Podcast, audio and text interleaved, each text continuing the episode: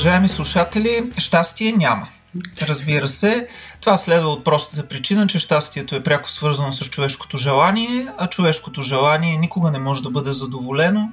То винаги се отлага и отлага и отлага и поради тая причина човекът е осъден да бъде нещастлив в този живот.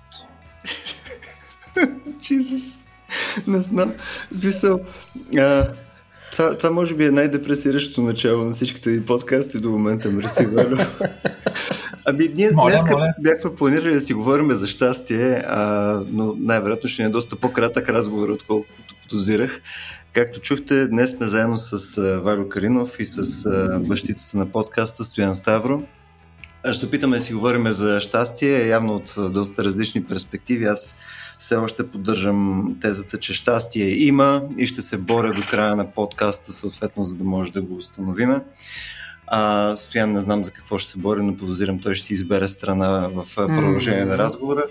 Но преди да, преди да започне същинската месомелачка на щастието, а, предлагам все пак да се опитаме да намерим някаква обща нали, рамка за това да видим какво представлява всъщност това щастие. В смисъл, какво е, има ли дефиниция, за която може да се съгласиме за щастие? Има ли а, някакво съдържание това щастие, което да можем да извадиме извън нали, тази недефинирана, а, неконкретна концепция, която е щастието? Любов го ми позволиш да взема страна, след като вие се дефинирахте а, на коя страна сте в този спор. А, всъщност за мен е огромно щастие да сме заедно. Ето, че щастие има. Oh. Нали, категорично смятам, че щастието е постижимо, но, но като конкретно състояние, а, в което присъстват някакви хора, които се радват на, на разговора помежду си, включително или някакви други неща, които се случват помежду си. Тоест, за мен щастието а, е изцяло социален феномен а, не случайно даже и доста от изследванията, които със сигурност ще споменем, а, примерно за това колко получаваш, кога си щастлив, когато получаваш определени суми, се базират на сравнение. Mm. Тоест на това, че сравняваш с някой друг, ти си по-добре, значи си щастлив. Не, което е някаква математика. Сигурен съм, че Варио тук ще възрази, като му дойде времето, но така или иначе, според мен, щастието е феномен, който съществува само в рамките на някакво общество и в рамките на определени взаимодействия. А, така mm. че за мен щастие има, макар че е мимолетно, макар че може би винаги в а, някакво такова бъдещо наклонение. А, и все пак а, всеки един от нас, според мен, се е докосвал до нещо, което нарича щастие. Тоест щастието не е нещо обективно да съществува някъде, да отрим да го открием, да му дадем GPS координатите, ето там е щастието а е нещо, което ние преживяваме по свой собствен начин и може би едно от многото индивидуални неща, които се случват в рамките на общността, които ние сами може само да усетим, но не и толкова дълго да, да коментираме абстрактно и да дефинираме. Така че отказвам се да дам дефиниция, но смятам, че щастие има. Обаче ти, не давайки дефиниция, нали, някакси хвърли просто две точки, които са такива, щастието ги се съдържа по някакъв начин. Едното е благополучие. Нали? Каза, че ето, примерно, ти да имаш нещо вследствие или да го сравниш евентуално това нещо с някой, това е, това е някаква форма на благополучие. Ти имаш нещо. И другото е удовлетворение. Нали, прямо стоиме си, говориме с вас в момента, приятно ни е, харесаме звука на гласа на Валио и така нататък. И съответно имаме удовлетворение от цялото това изживяване. Нали. Има ли някакви други неща, които може да нахвърляме вътре в това щастие? Има ли нещо, което е евентуално по, по-високо от тези две неща? Аз искам да кажа нещо, разбира се, продължавайки тезата си, че щастие няма, но доказателство, че остане за малко по-късно. А, съм съгласен, че да се дефинира щастието е трудно. Думата щастие м- идва от м- старославянски, староковнославянски или старобългарски означава буквално да си с част, заедно с нещо, заедно с съдбата си, да я имаш при себе си, да няма разнобой между теб и твоята съдба, да си в някакъв конкорданс с нея. А, и това е безспорно сложен феномен, защото той е и екзистенциален, той е економически, той е и социален. А, той е нещо повече се бърка с а, различни други категории, част от които ние споменахме, като категорията благополучие, благоденствие, задоволяване, радост, удоволствие, наслада, а, категорията блаженство, разбира се, в религиозния контекст. Но всички тези неща са различни от от щастието и същевременно участват в този така наречен феномен щастие. Защо казвам така наречен феномен щастие? Защото ние трябва ясно да си дадем сметка, че в дългата история на нашата култура и на нашата западна цивилизация щастието е преминавало през множество трансформации.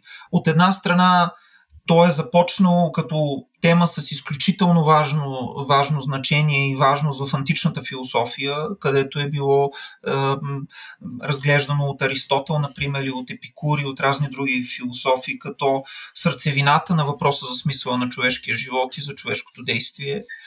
От друга страна, през средновековието то е било отлагано и изпращано трансцендентно в отвъдното а, защото настоящия живот е просто подготовка за отвъдното и за отвъдния живот.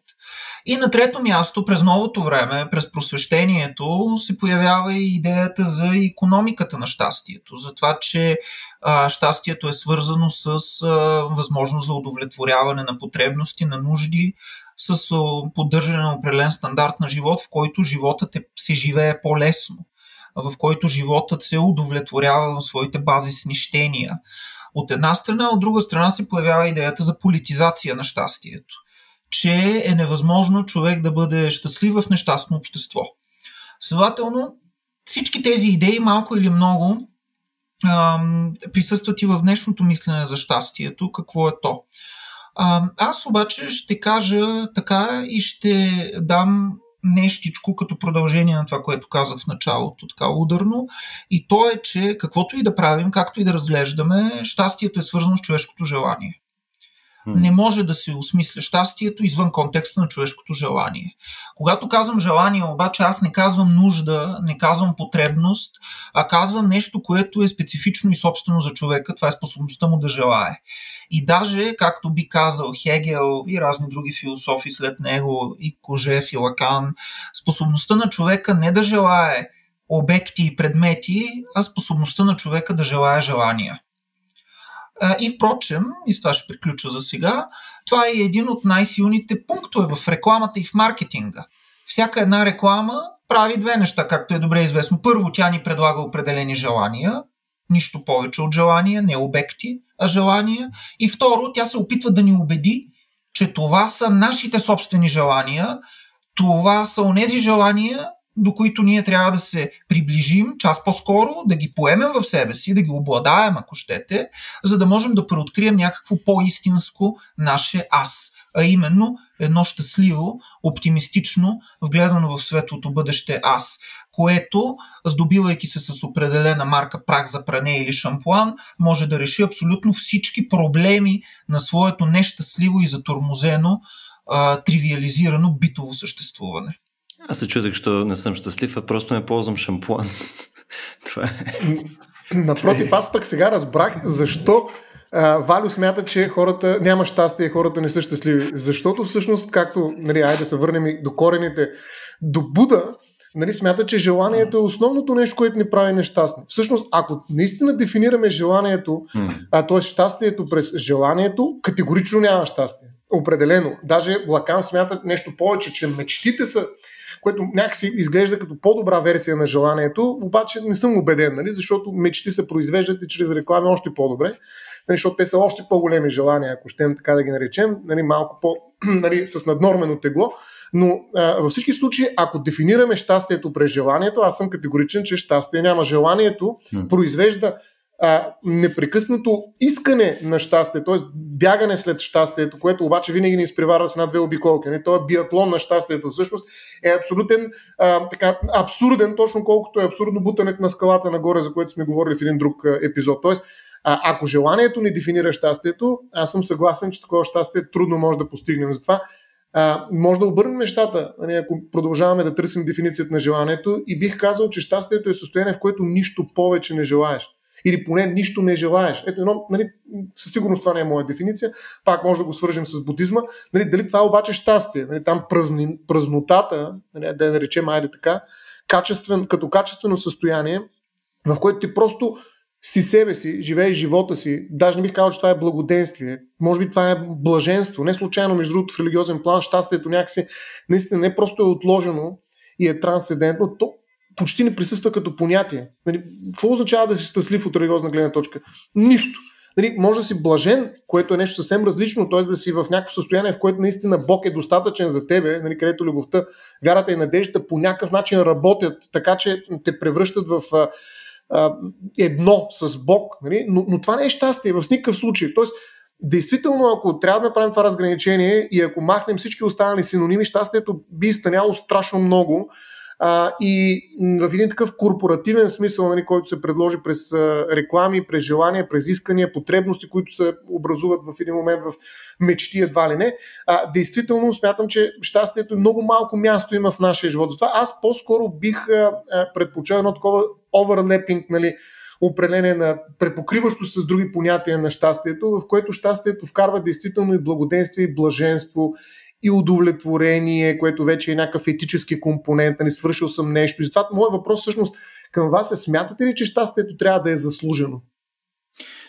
Тук, между другото, искам само да размъти водата. Една идея повече и ще, и ще го продължим това въпрос. Едното, което е, като казваме желание, Нали, смисъл да ти, ти да желаеш нещо и съответно евентуално това да се сбъдне и така нататък. А, то това по някакъв начин а, предполага някакво намерение. Нали, съответно, аз искам конкретно еди какво си нещо.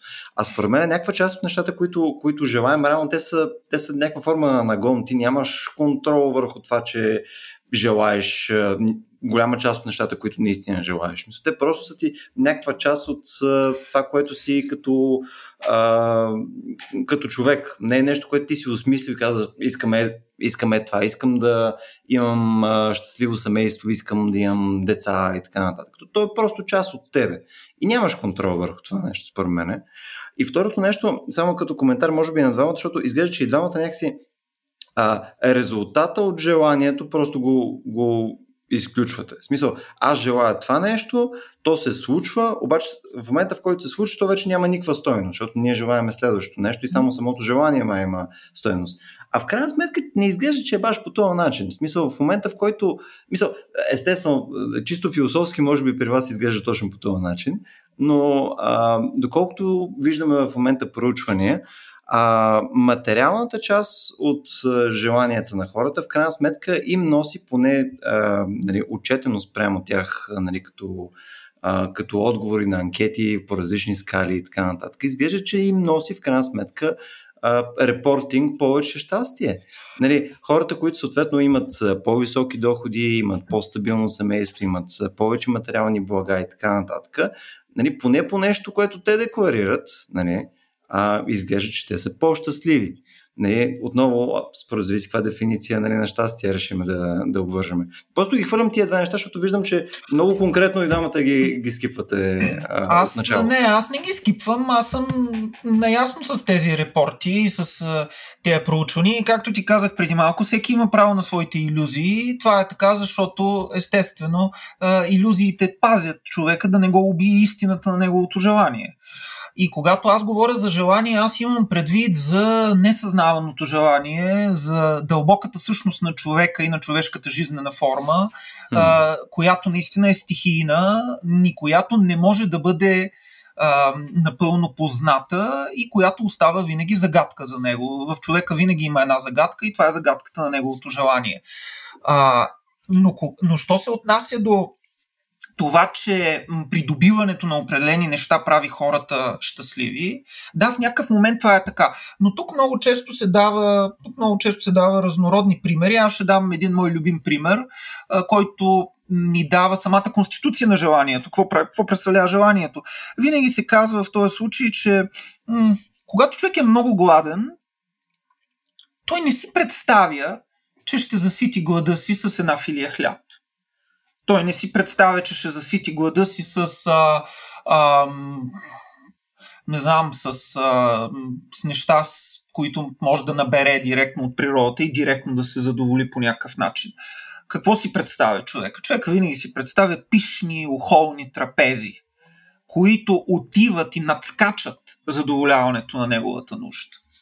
А, всеки път, когато аз пожелая нещо, аз желая нещо още повече. М. Всеки път, когато получа нещо, аз искам да получа нещо още повече. Впрочем, това е и основата на сексуалното отношение. Искането за още и още и още. И Това не е сексуалността е ми, то е, аз го наричам желание. Да, желанието е ламтеж, защото то винаги се стреми да отлага своето задоволяване по проста причина, че такова задоволяване няма. Защо няма е друг въпрос, по-сложен, ако трябва да го нищим психоаналитично.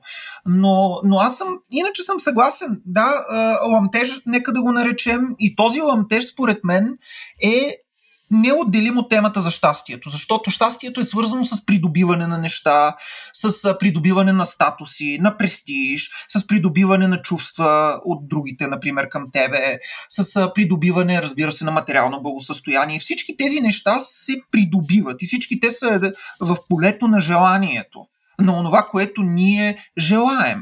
Или, по-точно казано, на онова, което през нас желае на едно желание, което се проявява през нас и действа през нас.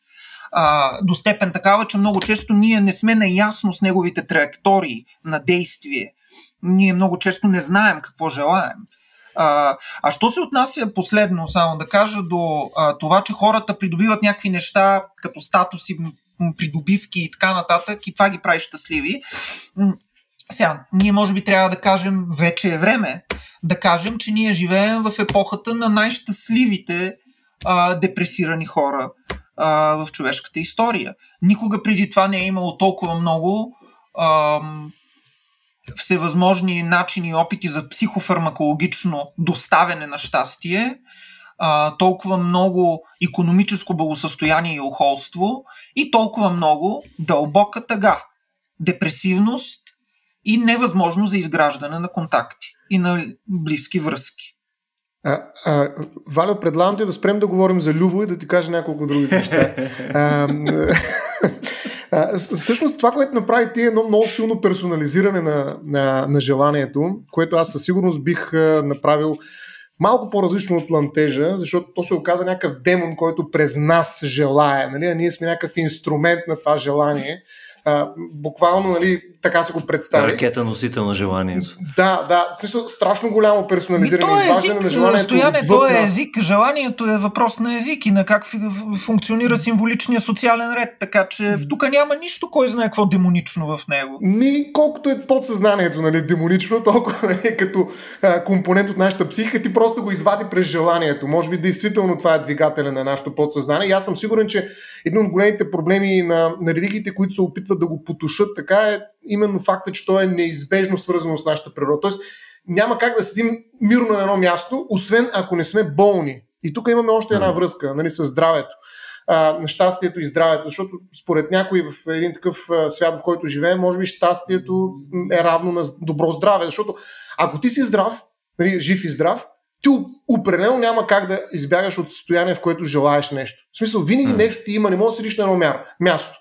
На мира няма как да те остави нали, това желание, което блика от тебе.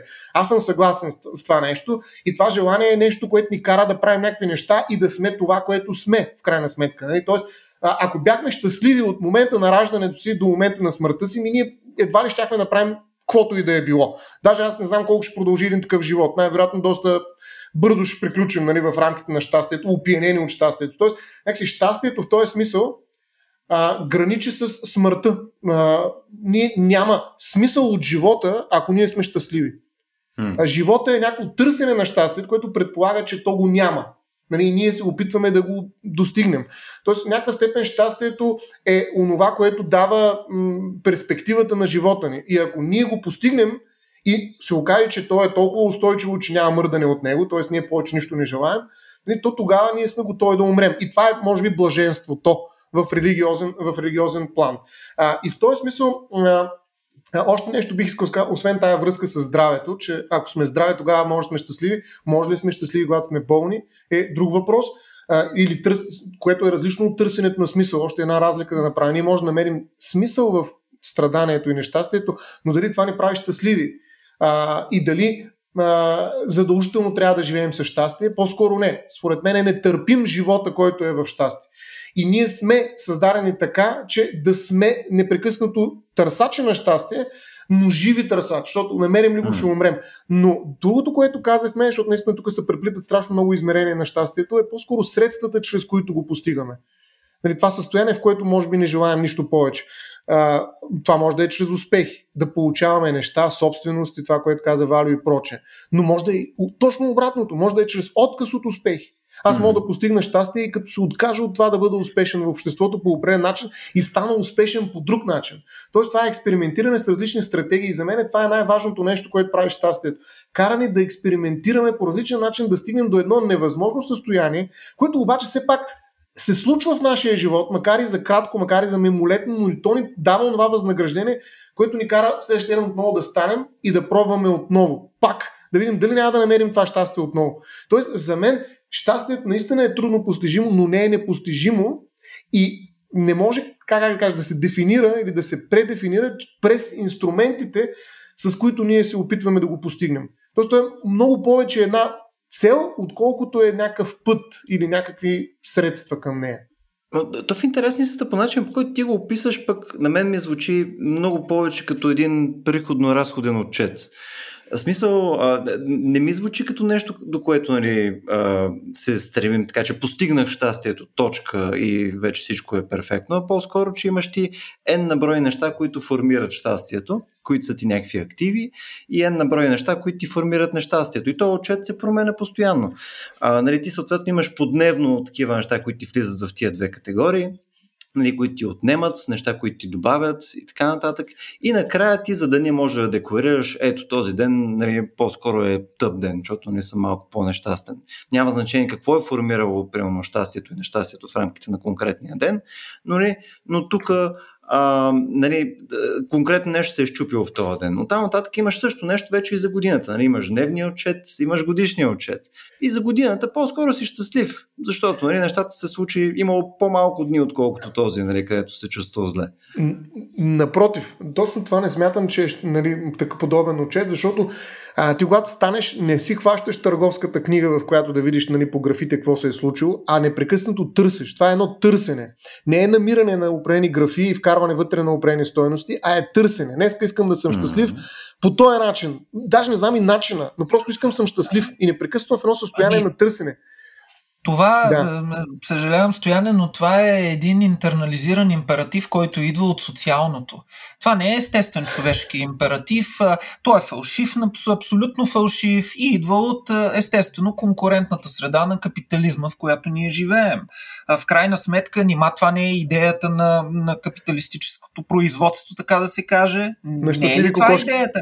А, да, аз преди малко го казах. Щастливи, щаст... профит от щастливи работници по същия начин, както яйца от щастливи кокошки. Какво имам пред? Връждам твоята идея. Да търсиш щастието, да експериментираш, да бъдеш щастлив. Ами да, именно това си изисква от работниците. Да бъдат щастливи, да експериментират, максимално да дават всичко от себе си, за да могат все повече и все повече да генерират профит, който е ощастливяващ и тях самите ги ощастливява. Нали, това е идеологията, която иска от работника да се чувства добре на работното си място и да дава всичко от себе си в буквалния смисъл на думата. Ако може изобщо да не почива и да работи по 40 часа а, на, ще я кажа, на, на, ден, на ден, няма как.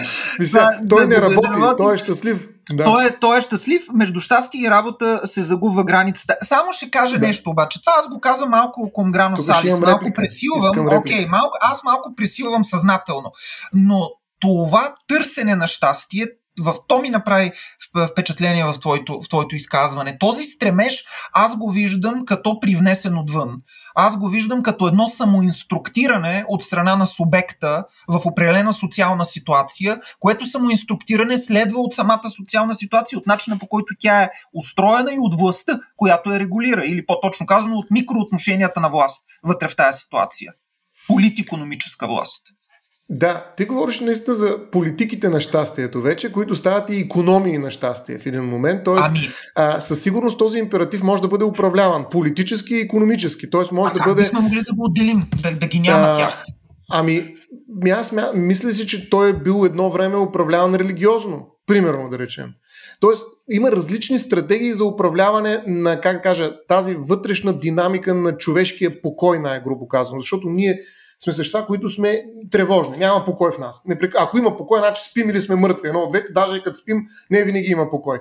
Нали, тоест, а, в някаква степен а, а, това, това движение вътре в нас, за което ти каза, че нали, през него, през нас то желае, нали, всъщност това нещо може да бъде управлявано по различни начини. Може да е политически, в момента е економически, това е със сигурност парадигмата, която води но това не винаги е така и не е задължително да е така. Просто сега в момента доста ефективно различни економически процеси превръщат нещастието в счетоводство, действително.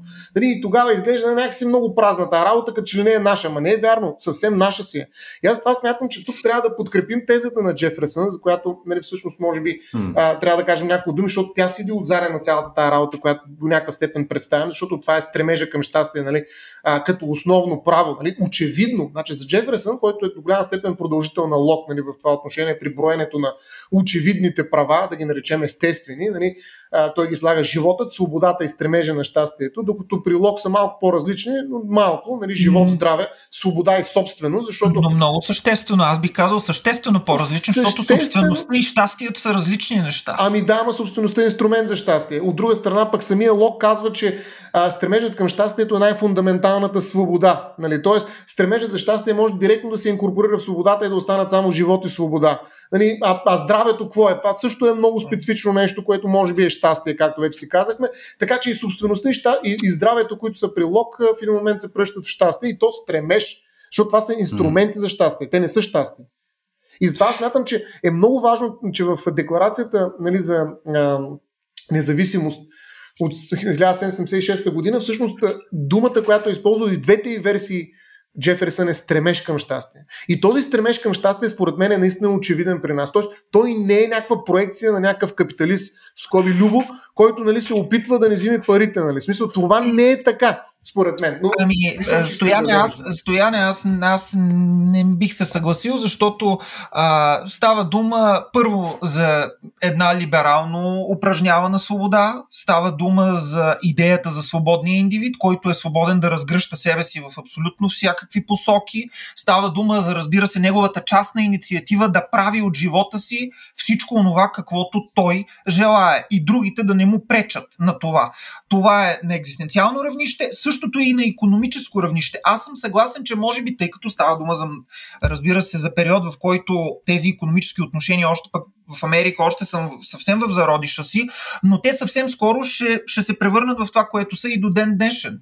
Аз, аз съм съгласен, че а, все пак нали, говорим за духа на капитализма и протестантската етика. Говорим за това, че има връзка между двете по, по Вебер. А, така че аз съм съгласен, че тук има някаква етическа или екзистенциална основа, но фактът, че въпроса за щастието или за стремежа към щастието избликва от термините от полето на собствеността е симптоматичен. Всъщност това ще бъде движението, концептуалното движение, което ще ръководи цялата западна култура през 50-те, 60-те и 70-те и до ден днешен. Мисля, абсолютно всички търговски, економически, либерални утопии, които са се създадени, са се създадени според мен от тази връзка между собственост и щастие, която се вижда при Лок и при Джеферсън. Джеферсън е махнал собствеността, т.е. махнал е а, изборяването на инструментите, чрез които всъщност okay, okay, ти упражняваш аз, аз го разглеждам като сбоено. Е, той го махва, ма, ма, тя избликва от там. В смисъл, очевидно, Джеферсън е чел Лок, Джеферсън е запознат с това е притурка, така да се каже, на Лок, или ако искаме да кажем реализация на идеята на Лок. И на ами... мястото, на, мястото на, на собствеността при Лок се появява щастието, но то се появява на нейното място. Стремежа ами, към щастие. Ми, именно аз това смятам, че е корекция. Нали, в това отношение действително е много важна корекция, защото тя показва, че стремежа към щастие може да се случи и по друг начин. Пак казвам, и през отказа от собственост, и при болест може да се случи, може би, примерно палиативните грижи. Да, действително може да ги прочетем економически и утопично, но е възможно щастие в края на живота, нали така? Mm. Възможно е щастие с някакъв много сериозен здравословен проблем. Не казвам, че е нещо устойчиво, но е възможно. И най-малкото тук някъде се ражда и надеждата, между другото. И как е възможно щастие с сериозен здравословен проблем?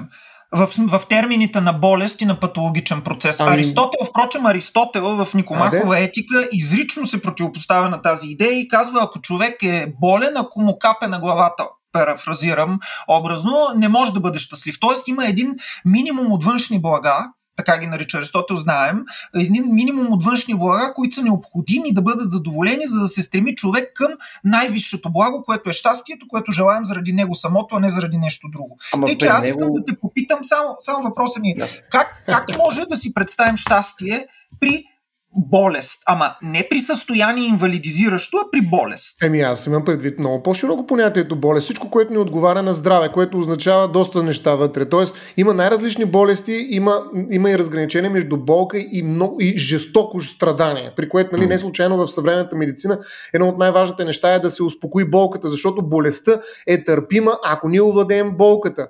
И ако овладеем болката, със сигурност има някакъв минимален прак, под който няма как да търсим никакво щастие. Със сигурност. Аз не знам това, което ни прави хора... ангина, който е бил щастлив. Давам нарочно пример с толкова просто заболяване. Вижте, а, а, за съжаление, при тебе няма изход, защото няма и любов, няма и секс. А, Обаче този човек, ако беше влюбен и правеше секс...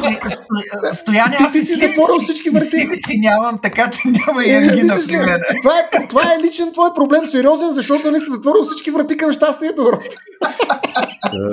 Поне на да намерим някакъв вариант. Тук между само да вметна едно нещо. В смисъл, Аристотел не съм сигурен, че казва това. А, в смисъл, при него дефиницията не, не, не е щастие точно по начин, по който ние в момента го разглеждаме. Там е евдемония. Нали, съответно, то е като, като дефиниция, примерно, не минава през същите точки, които ние имахме като говорим за щастие. Там ти е по-скоро свързано с това ужасно New Age нещо, което наричаме също и well-being. Нали. А, до някаква степен то е свързано повече с нали, инкорпориране на човек, който, който е наистина жив и здрав и съответно е най- добрата версия на себе си като, като физическо преживяване също. А другите неща не са толкова задължителни при евдемонията. Мисъл, ами, на сега, ми, не, не е баш така. В смисъл, Аристотел ни казва, че има различни видове блага. Едните са външни, другите са вътрешни, добродетелите и разбира се, те всички отиват и се сливат и се обединяват това, което се нарича евдемония. Действително, и което е трудно за превод. Well-being може би е добър превод. така или иначе, евдемония означава да те пази, буквално Ел Даймон е, е добър демон, буквално да бъдеш пазен от е, ангел-пазител, да имаш ангел-пазител, нещо такова означава. Yeah. Ангел-пазител, разбира се, в, е, естествено в много големи кавички, защото това дума за гръцката религия. То даже не е точно демон там, в гръцки то това значи, че е малко Демон е нише божество, да, да нише yeah, божество, да. посредник между боговете и хората. Yeah. Но а, това, което е ключово за идеята на Аристотел и което в последствие и до ден днешен, и Стоян може да каже нещо повече, защото това му е тясно по специалността, е е, а, че той свързва щастието с добродетелта. Всъщност, даже най-прочутото определение, или не, може би не най-прочутото, може би най-прочутото е това, че щастието е цел и благо над всички блага. Всички останали неща се избират заради щастието, а щастието се избира заради самото него. Едното е това определение на щастието при Аристотел, а другото, което аз много харесвам е дейност на душата съобразно добродетелта. Mm. Тоест, там където имаме добродетел, която се упражнява, разбира се, в социалната активност, тогава ние можем да говорим за щастие. И това, разбира се, дава основание за едно възраждане на етиката на добродетелите, която ще бъде третия голям колон от съвременните етически дебати, а именно имаме утилитаризъм, за който може след малко също да кажем нещо, имаме деонтологията на Кант и имаме етиката на добродетелите.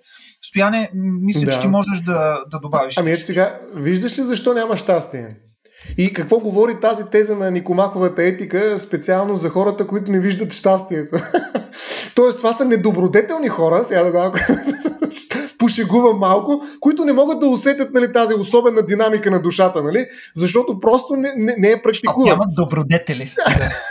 ами не, а, действително щастието в този етически кон, а, контекст, аз смятам, че наистина е така, но то е някакси част от това, което ти би казал само, самозаблуда. Нали? В смисъл, че човек се опиянява от факта, че е добродетелен. Има и такива прочити нали, на, на, на, на хората, които се смятат за добродетели, защо са щастливи. Защото те са щастливи, защото смятат, че са подчинили живота си на някаква концепция и тъй като са последователни в това, те са удовлетворени и щастливи от това, че са успели. Тоест, това е някаква форма на, на етически нарцисизъм, включително, което е един доста груп и ненадяван прочит на Николаховата етика, разбира се, тотално нямаш нищо общо с нея. Но идеята е, че е възможно това пресилване и да кажеш, нали, че всъщност щастието, дори в един такъв етически план, аз не случайно зададах този въпрос, има ли заслужено щастие? Защото именно тук при етиката на добродетелта всъщност виждаме щастие, което даже не е цел, а е резултат и той е заслужен, защото ние сме били добродетелни. Нали, това е едно състояние, което е дар сам по себе си, т.е. Не, не можеш да го постигнеш по друг начин, освен като практикуваш определена добродетел. Но тази, според мен, изключително красива идея, изключително силна, тя е продължава да се случва, въпреки нали, наистина края на добродетелта, де беха сложили. Нали, наистина е така течение в етиката, което е, може би, може би периферно в момента, но така или иначе този прочит на щастието ни дава а, един по-различен начин на неговото успорение без желанието. Тоест, отново говорим за щастие, но всяко желание към него, без добродетел, води до нещастие. Тоест, ако ние живеем в един свят без добродетели и желаем щастието, ние наистина сме обречени на нещастие. Аз почнах така шеговито, но това исках да кажа, че тезата на, на, на Валю, аз съм супер доволен, че той ще защити до край, но, но, но тя фигурира в един лишен от добродетели свят, може би. Нали, тя е вярна до толкова, доколкото в нашия свят няма добродетели. Ако обаче такива има, приемем, че има, нали, тук изключваме, разбира се, Любо, не стига съм го базикал последно, а, нали, но а, ако приемем, че такива добродетели има, то тогава и щастието има своя шанс. Ами, аз, аз бих казал, че а, лично за мен щастието, аз съм съгласен. Ако, ако трябва да го мислим през Аристотеловия или е, етическия план, то може да бъде свързано с добродетелта. Струва ми се много по-удачно да го свържем с добродетелта, отколкото с ползата в контекст mm. на моралната аритметика, която пропагандира утилитаризма, а, макар че утилитаризма ни е завещал тази така известна и много важна теза, че човек не може да е щастлив в нещастно общество. Но лично аз а, не гледам на щастието като обвързано с. А, не гледам на щастието като обвързано с добродетел. Напротив, а, възможно е човек да е добродетелен и той да бъде нещастен. А, и разбира се, това е основата на трагедията. Нали? Това е основата на трагедията като естетическа форма, а бих казал така и като онтологическа форма. Защото трагедията ни показва не а, страданието на онези, които са заслужили да страдат, а страданието на онези, които изобщо и по никакъв начин не са заслужили това, което им се случва. Трагедията показва а, страданието на най-добродетелните. А, и това е така още от античността, естествено. А, и не случайно Едип се нарича Син съм на щастливата съдба. Това е една от така, ключовите иронии в още в началото на Едип цар на Софокъл, където той казва, че аз съм син на щастливата съдба, малко преди да разбере какво всъщност е направил, малко преди да разбере истината а, на своя живот, защото истината на живота на Едип е заключена в отношението с бащата и с майката и не случайно от тук се екстраполира и Едиповият, Едиповия комплекс. Така че аз не виждам тази връзка а, строго а, по начина по който а, Стояния разглежда. За мен а, добродетелите са етически категории, независимо дали ще ги смятаме като предразположение или ще ги мислим в контекста на практиките и на разказите при Макинтайр. Само моля се след секса, любовта и щастието не казвай, че няма и добродетели. Онтологически. Не, добродетели има безспорно. Добродетел има безспорно.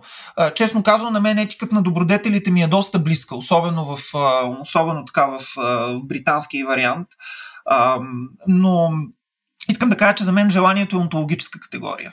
Тоест, за мен желанието бележи човека в неговата онтология и в факта, че тази онтология е изградена върху една липса и върху едно празно пространство. Всъщност ние желаем или ние сме в желанието и желанието е в нас, само защото има нещо, което никой не може да се задоволи. Нещо, което е напълно празно. Вътре в човека има един вакуум. И, и това, това, това, за мен е, това за мен е точката, само това ще кажа и приключвам, това за мен е точката, около която гравитира въпроса за щастието. Както, впрочем, гравитира и желанието около неговия обект, без никога да го постига. А, така че аз гледам на желанието онтологически. В този смисъл то е и релевантно към въпроса за, за добродетелите, който Стоян постави.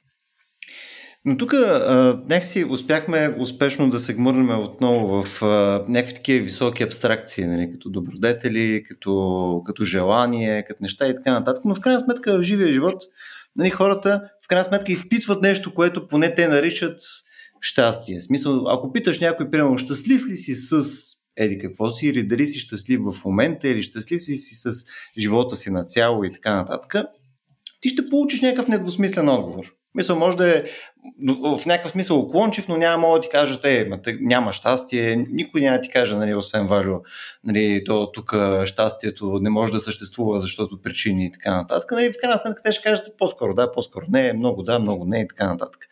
И мисля, че тук все пак ако това е изживяването на, на, на повечето хора, които бихме срещнали в а, живота ни, най-вероятно има нещо, което бихме могли да изкопаеме от него като съдържание и като, и като полука, може би. Материална задоволеност. Идеала и... на средната класа. Щастие е равно на средна класа. Лесе ами, фер.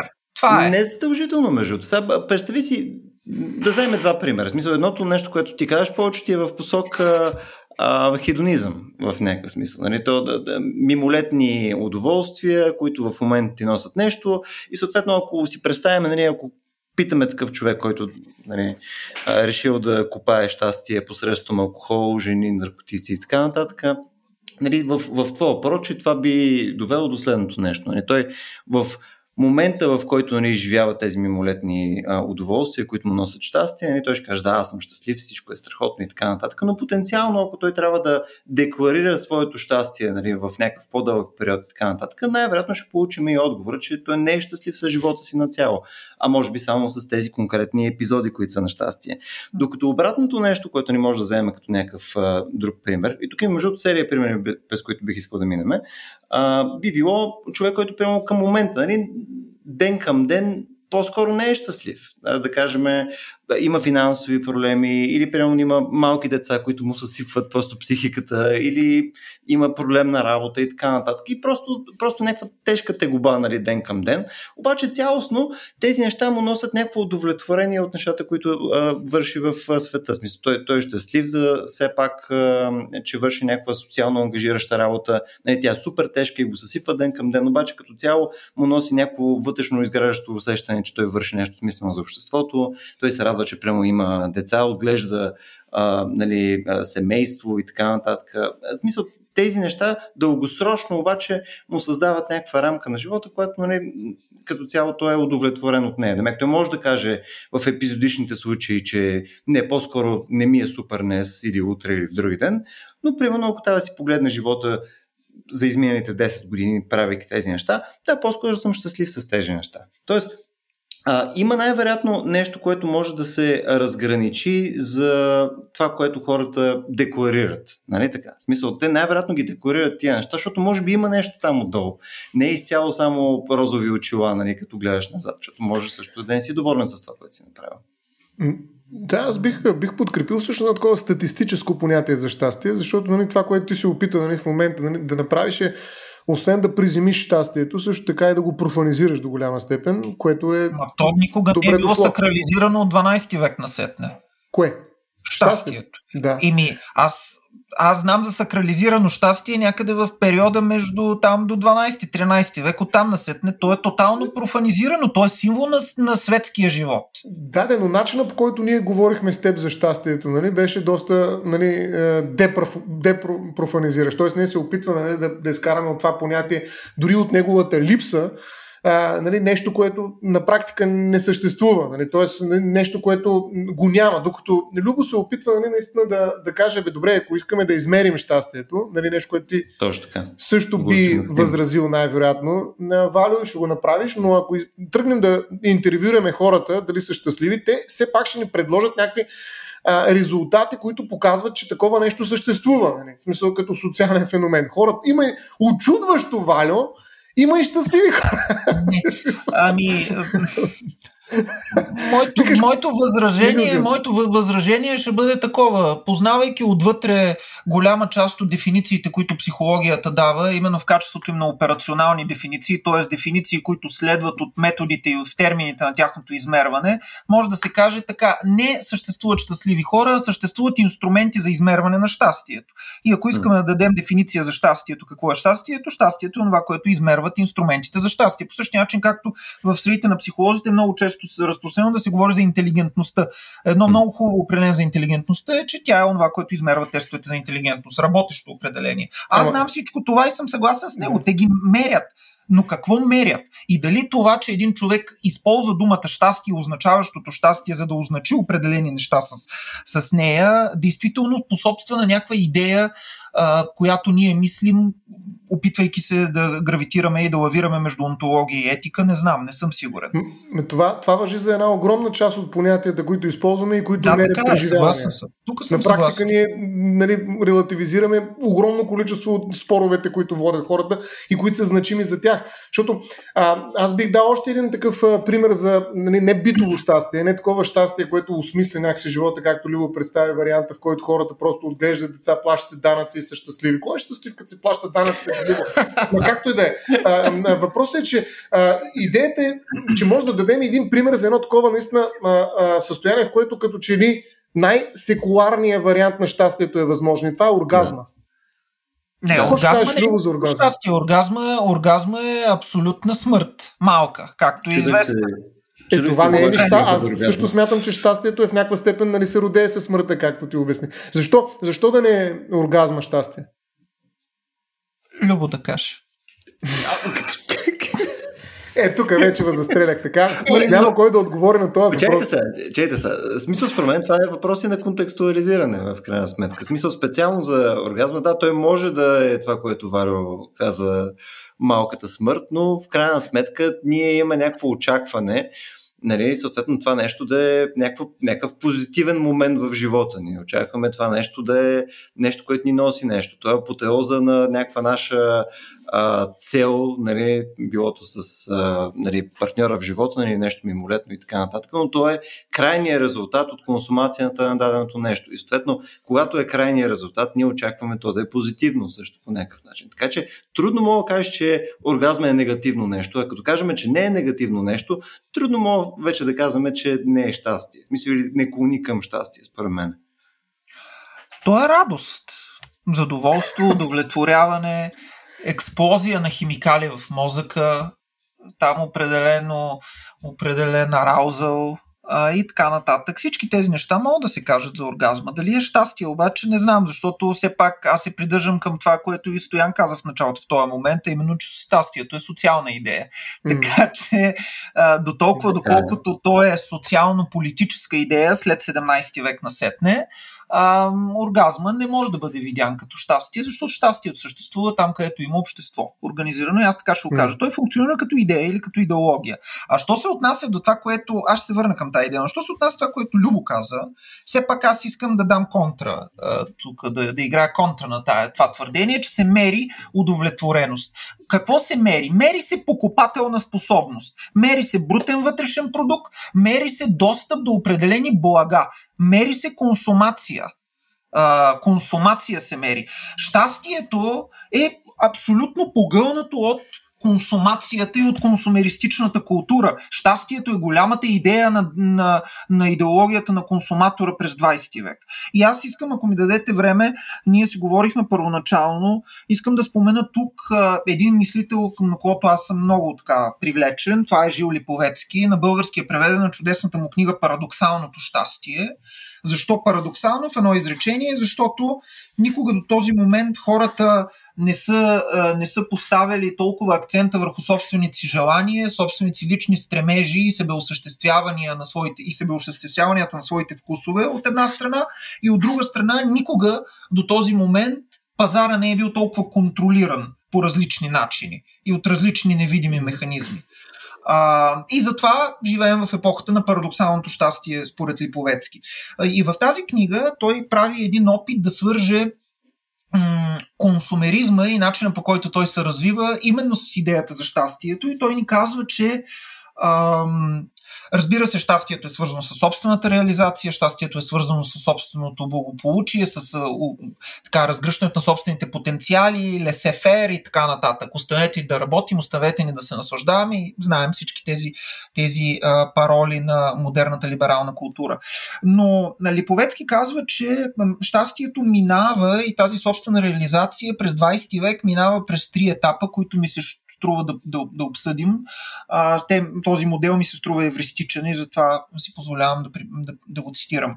А, Липовецки казва най-напред, в самото начало на 50-те години, когато започва консумистичната култура, веднага след, а, след Втората световна война, в опита на Европа да се съвземе от войната и да започне част по-скоро да, да генерира печалба и да така осигурява ухолство и благосостояние на своите граждани, се появява така наречената идея за конкретната микроутопия, за свързване в едно на материалния и афективния живот на хората, а, появява се идеята за естетизация на личното съществуване, а, която може да бъде видяна в придобиването на всевъзможни най-малки неща, които така разкрасяват живота. Примерно Ролан Бард в митологиите пише за новия Ситроен и символ на какво и парола на какво е новия Ситроен, който може да се купи. И по този начин може да се види абсолютно така възхода на черната и бялата техника, на телевизията, на всички тези неща, които по някакъв начин така естетизират, разкрасяват чисто битовото ежедневно съществуване на хората в Западна Европа, разбира се. Говорим в Западна Европа. Тук 50-те години в България, знаем, строим Димитровград и така правим други неща, които ни естетизират по друг начин. А, вторият етап Вторият етап започва малко по-късно, през 60-те години. Разбира се, той е тясно свързан с културата на 60-те години, той е тясно свързан с културата на бунта, с културата на онзи прочут лозунг на младежите през 68 в Париж. Забранено е да се забранява. Това е желанието за трансценденция на абсолютно всички устои на старата буржуазна цивилизация, за разчупване на всички окови пред човешкото желание и както често се заявява, това е епохата, в който е периода или епохата, в която принципа на удоволствието отново се превръща в двигател на политическото. А, идеята е, че принципа на удоволствието надмогва и унищожава и трансцендира принципа на реалността. И това всъщност са младежките бунтове. Липовецки казва, това е една, а, това е една трансполитическа утопия, една трансгресивна утопия. А, утопия на трансгресията, на прекрачването на всички граници и на освобождаването на, освобождаването на желанието до неговия пароксизмален връх. И накрая казва Липовецки, тази утопия бързо затихва обаче и през 90-те години, в 2000-та и особено много сега, макар че книгата е от 2006 година, ние виждаме обаче, че в случая тя има така профетичен заряд. Липовецки казва, ние навлизаме в един друг стадий, в един стадий, който той нарича епоха на а, епоха на психодуховни утопии, психодуховни микроутопии, а, в, който, в която епоха вече се търси а, баланса между физическо и психическо, баланса между материално щастие и духовно щастие, баланса между онова, което е щастие движение на младежките бунтове през 60-те и едно щастие, което е по-скоро щастие равновесие. То е свързано с всевъзможни форми и техники на духовно разкрасяване, на well-being, на wellness, на, разбира се, медитация, на постепенно така появата на коуч фигурите и на коучинга, знаем той какво на економическо равнище, че той е много силна, много силна величина в днешно време. днешният консуматор се опитва, той разбира се абсолютен консуматор, но той се опитва да потребява а, красиво. Той се опитва да потребява еко. Той се опитва да потребява внимателно. Той живее според Хюга. Той живее според различни други микроидеологии, които целят да разкрасят съществуването и да го превърнат в а, а, така балансирано съществуване между физическо и психическо, между телесно, афективно и когнитивно и духовно. И това е една съвсем нова епоха на консумация. Разбира се, тя отново е присъща на хиперконсумативното общество, в което живеем. А, по-скоро тя е надянала друга маска. И това е маската на, пак казвам, консуматора, който консумира също толкова, колкото консуматора от 50-те, но вече се опитва да консумира био, еко-френдли храни, неща, статуси и така нататък. Тук, между другото, тъй като това не, не, не ни е задължително по темата, ама ми е интересно какво мислиш. Дали според тебе това е изцяло само маска на на консуматора или според тебе е в крайна сметка част от някакъв континуум, нали, от, от, от някакъв прогрес в някаква посока? Защото, смятам, нали, че е кога... трансформация. Да, казах маска, но смятам, че е трансформация всъщност.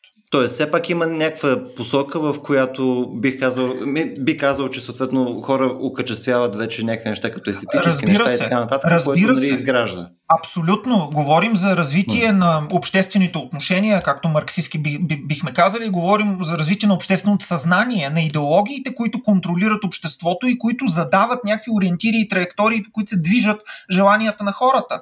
А, виждаме рекламите, виждаме маркетинга как се развива. В момента се говори за невроекономика впрочем. Нали, тя се смята в термините на, и на Канеман и така нататък, можем да говорим и още за това. Mm-hmm. Но, но, но факт е, че отново сме в свръхконсумация. Извинявайте, знаем какво се поръчва от AliExpress и от Amazon, знаем какво покрай пандемията, какво как, как, как, колко дръпнаха напред.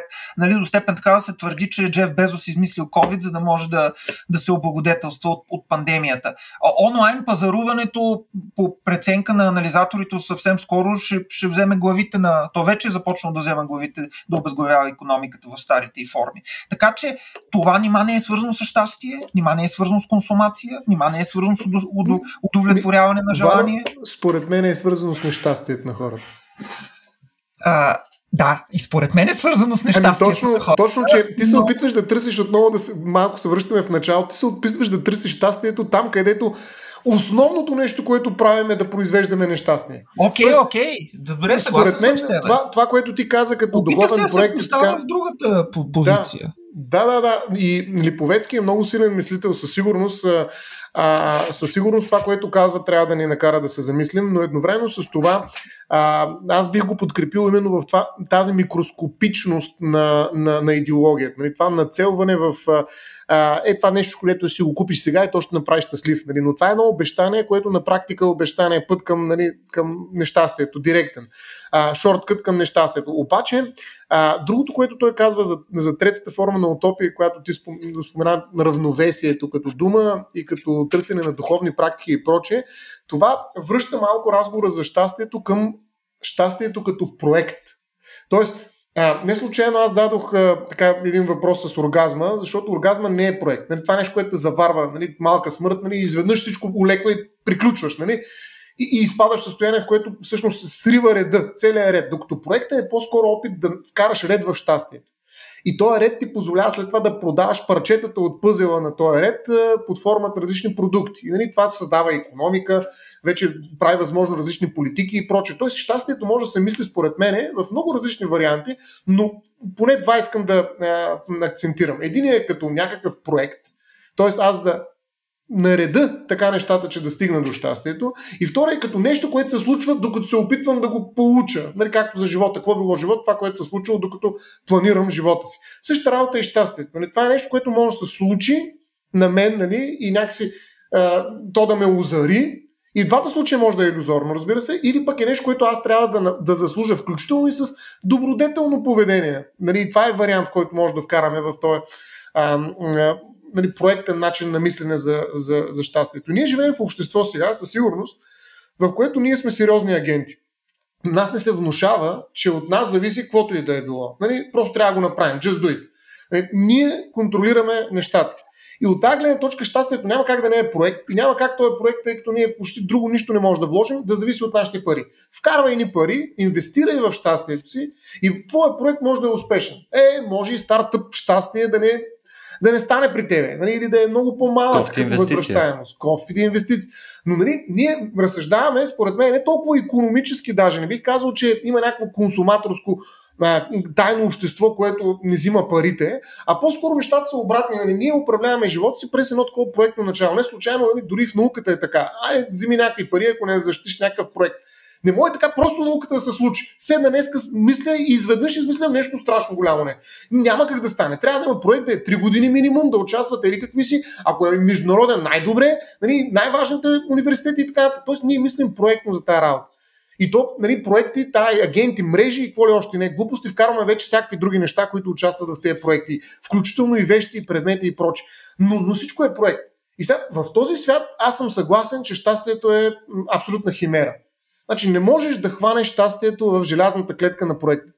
Нещастието за мен наистина може да се случи между другото. Тоест, аз се представям щастието не като успех, не като сега да придобия някакви пари и така нататък. Те може да ми създадат ситуация, в която щастието да проблесне като светулка, но те не са щастието. Няма как там да намеря щастието. И аз ако продължавам да го търся там и се затварям очите на други места, където то може да просветне, нали, буквално като... Затова е толкова хубаво щастието, според мен, е, че то не зависи от нашата агентура.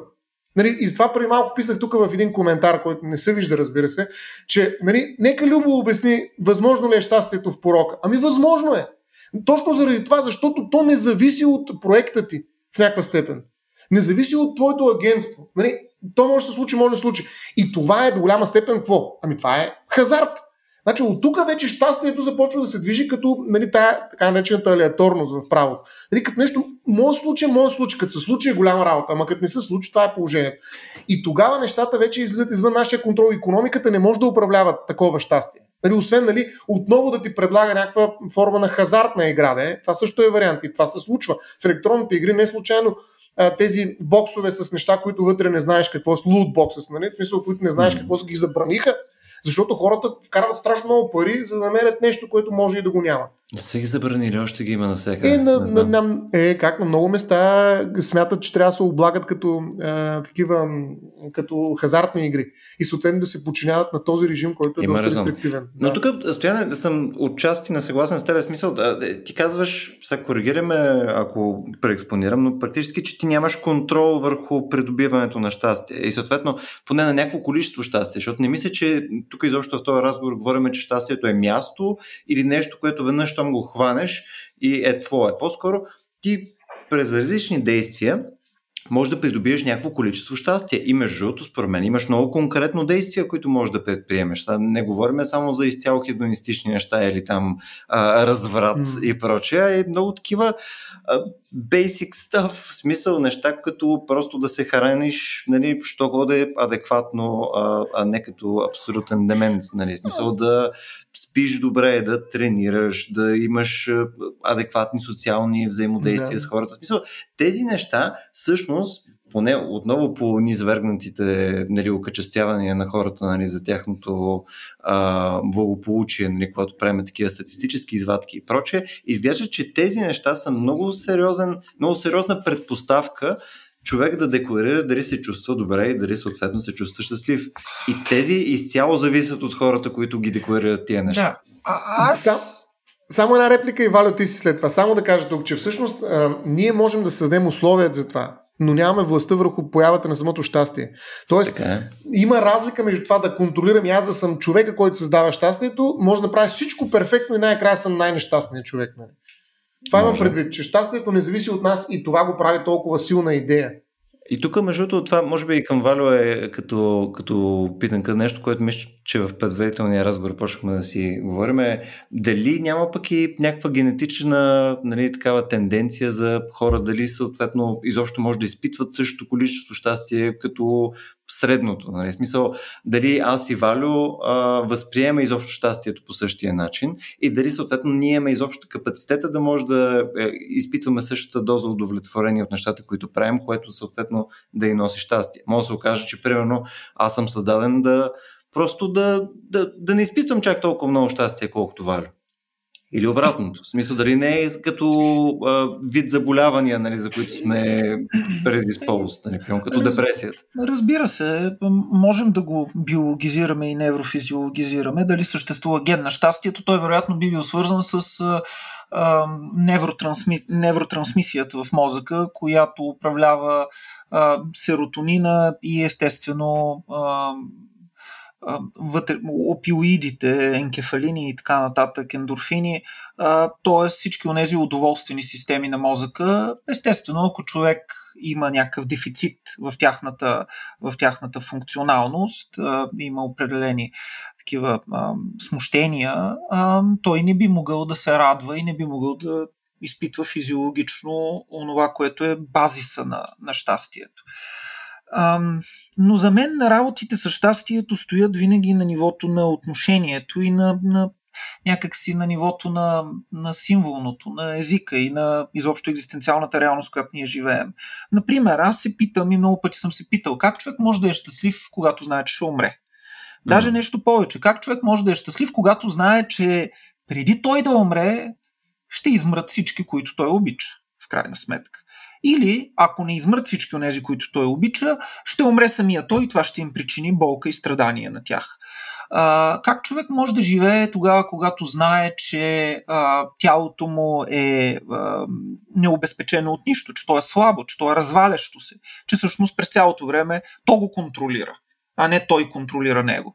Ние нямаме контрол върху тялото си. Това, че можем да тренираме и така нататък е абсурдно. Това е измислица. Нали? Ние можем да контролираме. Да, ние можем в някаква степен да се опитаме доколкото е възможно според силите ни да осигурим на това тяло да, някакво такова а, така, BTF норма, тъй да го кажем. А, и да откроим неговите добри страни, а, да откроим неговите да, усилим, да, да го усилим тялото с тренировки, диетичен режим и така нататък. Но ние не го контролираме. Ние дори, честно да ви кажа, чисто феноменологически, ние не знаем нашето тяло какво е. И самия факт, че аз не мога да си видя носа, не мога да си видя гърба и така нататък. Виждате ли, тялото винаги не се изплъзва от, от, от това, от вниманието. Колко повече това въжи за моя черен дроб, за моя панкреас и така нататък. Така че ние винаги сме в, в дълг към тялото и то винаги е зад нас и може да играе срещу нас. Каквото и да правим. И тук се появява въпроса за смъртта. Как да. се съчетава щастието и смъртта? Е, е, това е въпрос, хубав въпрос. Как се да... съчетава щастието и смъртта? Аз да виждам, че онзи да в момента, в, винаги когато аз съм свързан с някого в любовна връзка, винаги тук имплицитно присъства и смъртта. Винаги. Всеки, който обича, обича под знака на смъртта. Смъртта е винаги отворената възможност другия да си отиде. И как да си щастлив тогава? Абсолютно а, невъзможно. Ами как Абсолютно да не е невъзможно? Вара, гледай сега. Възможно ли е да си щастлив, ако знаеш, че няма да умреш? Аз бих задал обратно въпрос. О, смисъл, не, това е че... още по-ужасно. Ами, ето виждаш ли? смисъл, че оказва се, че всъщност според мен, нали, примерно аз мога да ти дам съвсем лично, нали, този въпрос е много силен. Как можеш да си щастлив, с нещо, което знаеш, че ще загубиш. Аз бих го преформулирал по този начин. И то ще го загубиш окончателно. Няма връщане назад. Нали, това е трагедията на времето. Това е стрела на времето. В смисъл, ние сега сме заедно, много ни е хубаво, това може да не сме ние тримата, а, нали, може да си ти, синът ти, ти, любимата ти, ти, дъщерята и така нататък. Огромно щастие. И веднага се казва, абе да, ама то няма да продължи вечно. То, ей, сега ще след, след малко. Ами според мен това е най-големия, как да кажа, залог на щастието. Затова е толкова важно щастието на човека, според мен, защото то е ограничено. Нали, аз не бих могъл да съм щастлив, ако знам, че това ще продължи вечно, защото това е вече смърт. Това е смъртта. Край. Малъка, голяма, каквато и да е, е смърт. Тоест, щастието е възможно благодарение на това, че е крайно, според мен. Нали, блаженството е съвсем друга идея, действително. Но щастието, нали, когато е секуларно понятие, е винаги нещо, което е ограничено в рамки, които свършват безвъзвратно. И затова щастието някакси а, а, ни изважда от другия времеви ред. Нали, то, е, а, нали, то не е време. Нали, по другия знаем, че има два вида време. Нали, кайроса. Нали, ето щастливото време. Айде да влезем и в а, това разграничение на Хронос и Кайрос. Ето онова време, в което ние сме щастливи, нали, е времето отвъд времето, което броим. И затова наистина съм съгласен, че щастието не е нещо, което можем да измерим. Нали, квантификацията на ам, и околиче, окол, превръщането на щастието в количество, нали, това може да ни даде някаква информация, но това не е щастието със сигурност. Затова щастието някакси върви винаги с края си. И, а, и въпрос, който задава Валю е много силен, но той е силен в една много по-драматична ситуация. Драматургията е по-различна на времето. Докато щастието оцелява отвъд тази драматургия, аз може да съм спокойно щастлив с един човек и да съм щастлив, именно защото знам, че мега свършва и това някакси ме кара да бъда щастлив. Разбираш това? Не знам дали вие сте го усещали, аз съм го усещал в една брой ситуации, защото а, а, знам, че ще свърши, затова искам да се наслада на това огромно щастие, което имам тук, две, три или няколко секунди нали, пред себе си. Но проблема е, че винаги след това искаш още нещо. Щастието не отменя искането. Щастието това е друго. не отменя искането. Ето, виждаш ли, че желанието не е щастието? Ето ти, това желание оцелява след щастието. Аз съм съгласен. И това желание може да Ама, унищожи щастието. Именно защото това е доказателство, в момента, че няма щастие. Не, това е доказателство, че няма щастие в желанието. Защото аз, докато, нали, ако докато а, съм щастлив, броя секундите, нали, веднага го превръщам в хронос и искам да продължат още 10 секунди, още 20 секунди, още 15 и се договарям по някакъв начин, ами аз съм изгубил щастието. Това не е Кайрос вече. И затова наистина в момента, в който аз вкарам демона на желанието, в момента, в който преживявам щастие, действително няма как да го получа. И затова желанието не е щастие, то е обратното на щастието. Затова пак казвам, че аз разбирам защо казваш нещастие, защото тръгваш от желанието. И тук да вкарам между другото малко ужасна статистика отново, защото мисля, че е свързано. А, едно от нещата, което е любопитно, като все пак нали, ги питаме хората за това нещо, което те декларират, че е щастие, а, изглежда, че има някакви много интересни разлики, според зависи нали, кого питаме. И прямо една от според мен релевантните тук статистики е хората след средна възраст, осреднено изглежда започва да им се покачва щастието. Горе-долу има една крива на щастието, което, нали, принципно, когато си дете или там юноша и прочее, ти си нали, в върха на, на тая крива осреднено, съответно започва тя да пада до средна възраст, където средната възраст нали, идва така наречената там криза на средна възраст, някакъв абсолютен ужас, но след това започва да се покачва.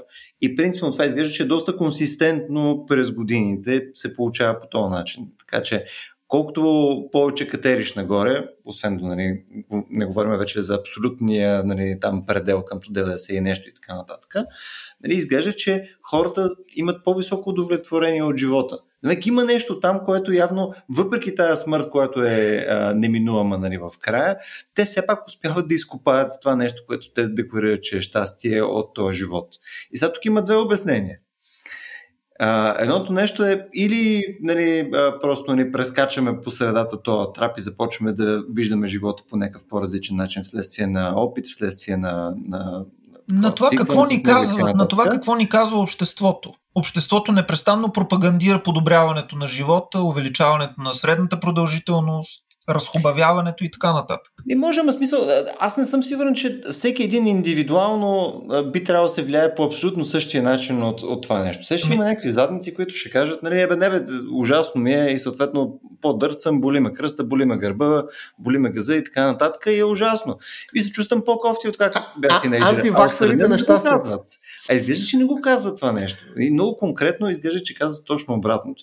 И тук искам само да, да, да ви поставя тия две опции. Едното е това, което ви казах. Нали, най-вероятно нали, може хората да са видели нали, нали, достатъчно от живота, който да ги е обучил това да го окачествяват по по-различен начин, да се чувстват по-добре с него, освободени до някаква степен от работни задължения повече, когато са вече след някаква работоспособна възраст, така нататък, може би се наслаждават на живота повече. Това е едното.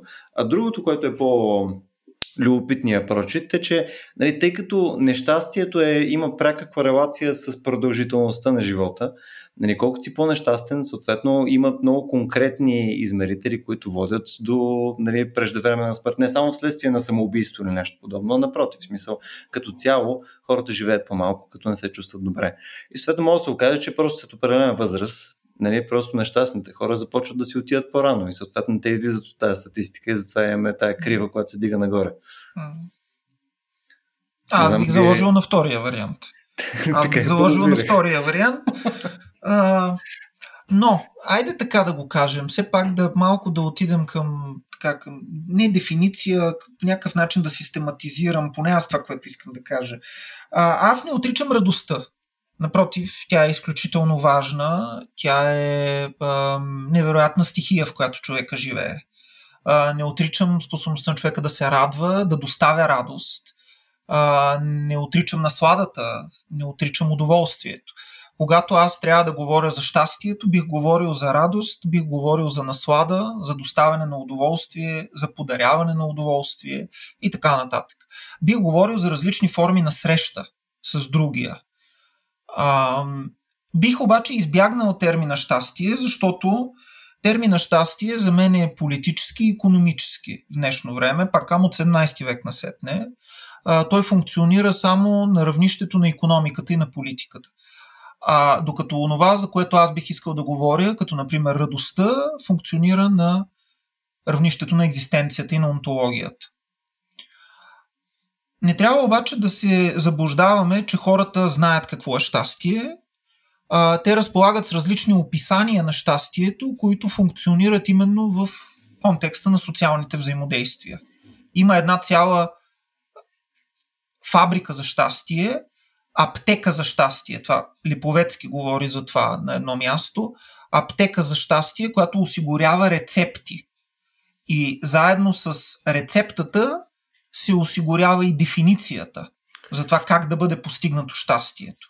Давайки рецепта за щастие, било в контекста на New Age духовността, било в контекста на Хюга, на еко-биоживота, било в контекста на балансирането на работа и личен живот, било в контекста на mindfulness, на flow и така нататък, такива позитивно-психологически а, понятия и явления, се осигурява и дефиниция за това какво трябва да бъде щастието. Аз не вярвам в тази дефиниция. В дефиницията, която свежда щастието до индивида, само и единствено до неговата свобода, до неговото желание, до неговото право на избор, до неговата рационалност а, и която се представя като един вид хегемония на индивида над останалите. Като право. Право на щастие. Не вярвам в това, защото не разглеждам, и това приключвам, не разглеждам онтологията на човека по този начин. За мен човека е слабо, ранимо, изпитващо болка същество, което живее в смъртта и в което смъртта живее. И когато той обича, не прави нищо друго, освен да дава смърт и да взема смърт от другия. И за мен не са утешителни думите на Стоян. Не Валя, са утешителни думите му. Всъщност Валя му каза, че е въпрос на думи. Ако ти Ето всичко е приемаш, е въпрос че... на думи. Да, но сега ще видиш, че всъщност изобщо не, няма спор между нас и радост има. А, Еми, всъщност, умни ако... хора винаги така става с приятел. Не, най-накрая е, това е. А, само Любош е срещу нас. Нали? По очевидни причини.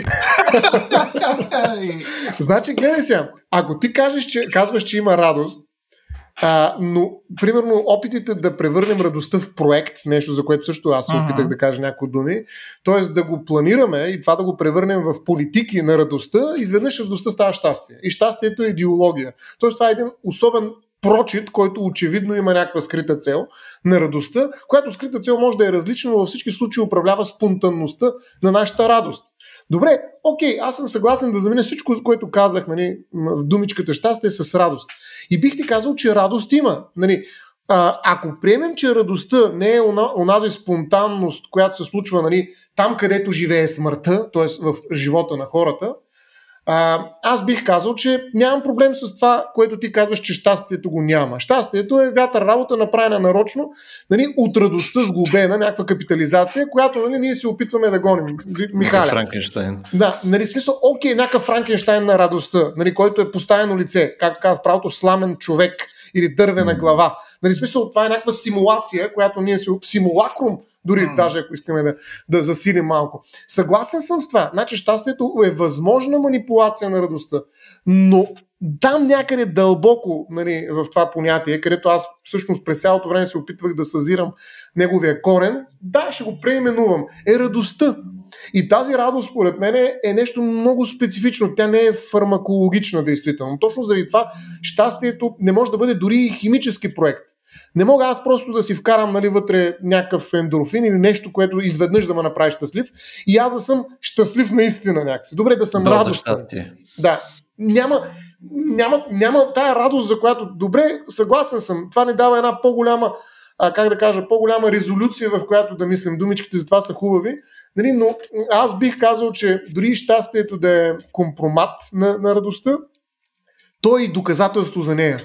Тоест това е опит да работим с едно от най-силните неща пред човек. Както страданието, както смисъла, както ред други понятия са изключително ключови за това да управляваме нали, по някакъв начин хората, така и радостта е нещо, което е много специфично, дълбоко заложено в нас, което също е управляемо. Тоест може да се превърне в захват. Нали, могат да нахванат там. Нали, и този захват да се нарича вече една ръкавица на радостта и тя да се нарича щастие. Съгласен съм с това. Но това не компрометира нашата способност а, да бъдем радващи се същества.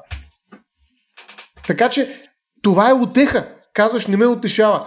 Ми напротив, това, което ти казваш, според мен, е възможно отеха в този свят, в който нали, имаме хиперща, защото вече щастието може би няма да е достатъчно. Тя освен, че е думичка, която а, компрометира радостта като спонтанно съществуване, а, тя и се изтърква като ракетоносител на някакви други идеологии. Нали, ние трябва да почнем да говорим за с хиперщастие, свръхщастие, мега щастие, като мегабайтите. Нали, смисъл, ние трябва в един момент да Мета щастие в метавселената. А, така. Супер. Ето, мета щастие. Тоест, това показва нали, опитите наистина да, да експлуатираме радостта. И между другото, дано не даваме добра идея, нали, някой лоша идея всъщност, а, някой да тръгне да, да, да, директно да замени щастието с радост. Нали, слава Богу, още не съм чул такава реклама, ма що не? Нали, стик, сникърс ви носиш радост. Нали, тоест, радвате ли се? Ми разбира се, че се радвате. Утре ще ви дадем безплатно ели каква си напитка. Нали, смисъл, дано нали, тази дума някакси е останала на завет, нали, на някакъв заслон, а, такъв а, рекламен да го речем, маркетингов и всякакъв друг. И тази думичка успява да запази нали, тази, а, как да кажа, м- тази спонтанност на това, за което търсим в момента правилната дума и аз съм съгласен, че тя може би наистина е радост. Ам... Опитвам аз... се да завърша малко по-светло, ама сега като Любо даде думата на, на Валио, ми се струва, че нямам шанс. Не, аз също ще завърша светло. Сетих се за една книга, хубава а... книга на Клайв Стейпълс Луис, големият християнски а, апологет, бащата на Нарния, а, който има една книга, която се казва Застигнат от радостта. А, mm, да всъщност тя е автобиографична книга, но идеята, че ние биваме застигнати от радостта, идеята, че щастието ни се случва тогава, когато или радостта, айде да, така да минем mm. в този регистр, идеята, че тя ни се случва тогава, докато ние правим други планове, може би, идеята, че има някой друг и нещо друго, а, и идеята, че радостта ни показва това друго, в неговата красота. В някакъв смисъл противоположно на болката и на страданието, която ни показва другото в, неговата, в неговия ужас. А, тази идея е силна и към нея можем и да се връщаме. Спомням си и друго, едно велико определение на Адорно за произведението на изкуството, че то е обещание за щастие. Това е една парафраза на великата мисъл на Стендал, че любовта е обещание за щастие. И тук аз предпочитам думата обещание пред думата стремеж а, и си мисля, че действително опитът на човека за, за изку, от изкуството е белязан именно от това, че то ни обещава нещо и ни кара да тръгнем по пътищата, които отваря пред нас, без обаче да гарантира докъде ние ще достигнем. Всъщност това е великия дар на обещанието. Че ти тръгваш, то изисква от теб доверие и вяра, че ти тръгваш по един път, който се разклонява постоянно пред очите ти, ти вървиш и навлизаш все повече и все повече в пространства, които не са ти познати, следвайки ам, едно щастие или една радост, която те води. И това е благодата, нарочно използвам този термин религиозен, това е благодата на изкуството. И това се случва против волята на човека. Това се случва а, когато човек се откаже а, от хегемонията на своята воля. А, това се случва, когато той се остави да бъде воден. Когато той се довери, иначе казано. И затова аз бих казал накрая и последно, присъединявайки се напълно към това, което Стоян каза, че в крайна сметка, може би, загърбвайки щастието, ние откриваме радостта. И тук аз пък да разчупя малко а, финала.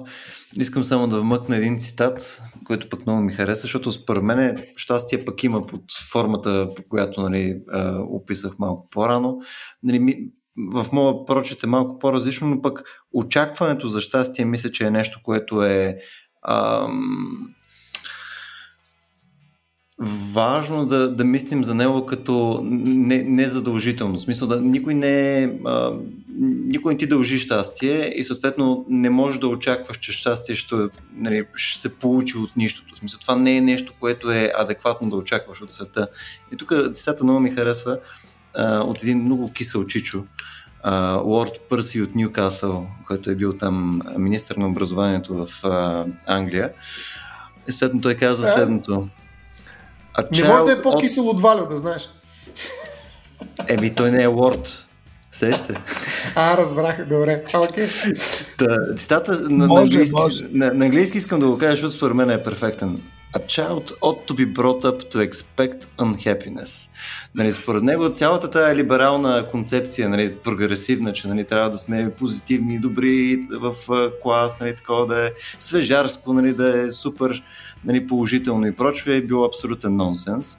И съответно хората тая винаги са подготвени за нещастие и съответно ако, ако все пак се получи щастие, това е подарък.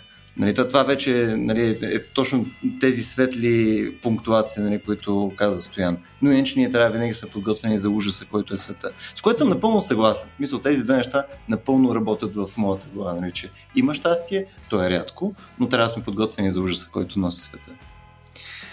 Ето, аз донесох малко от негативното, така че вече сме почти наравно. Ами добре, момчета, мисля, мисля че а, придобихме малко там евдемония. Там ли е ударението между другото? Да. Евдемония. На втората сричка. Много интересно. Еудемония. Еу... А, то... Ева а, е византийското произношение. Да, да защото е дифтонг в новогръцки. Да. да. Добре, ми да се надяваме, че нашия щастлив разговор е бил интересен за нашите слушатели. Не знам дали им е донесло удоволствие или щастие, радост. или удовлетворение, радост, а, проче, може би смисъл. А, ако все пак а, това се е случило, аз се надявам това да доведе и до конкретни действия, а именно а, да ни върнете обратна връзка за него, а, било то в нашата Facebook страница или ако сте наш патрон в а, нашия Discord сервер. Също така, ако искате да ни подкрепите, може да го направите на racio.bg наклонен черта support. Благодаря, че ни слушахте и днес и до следващия път.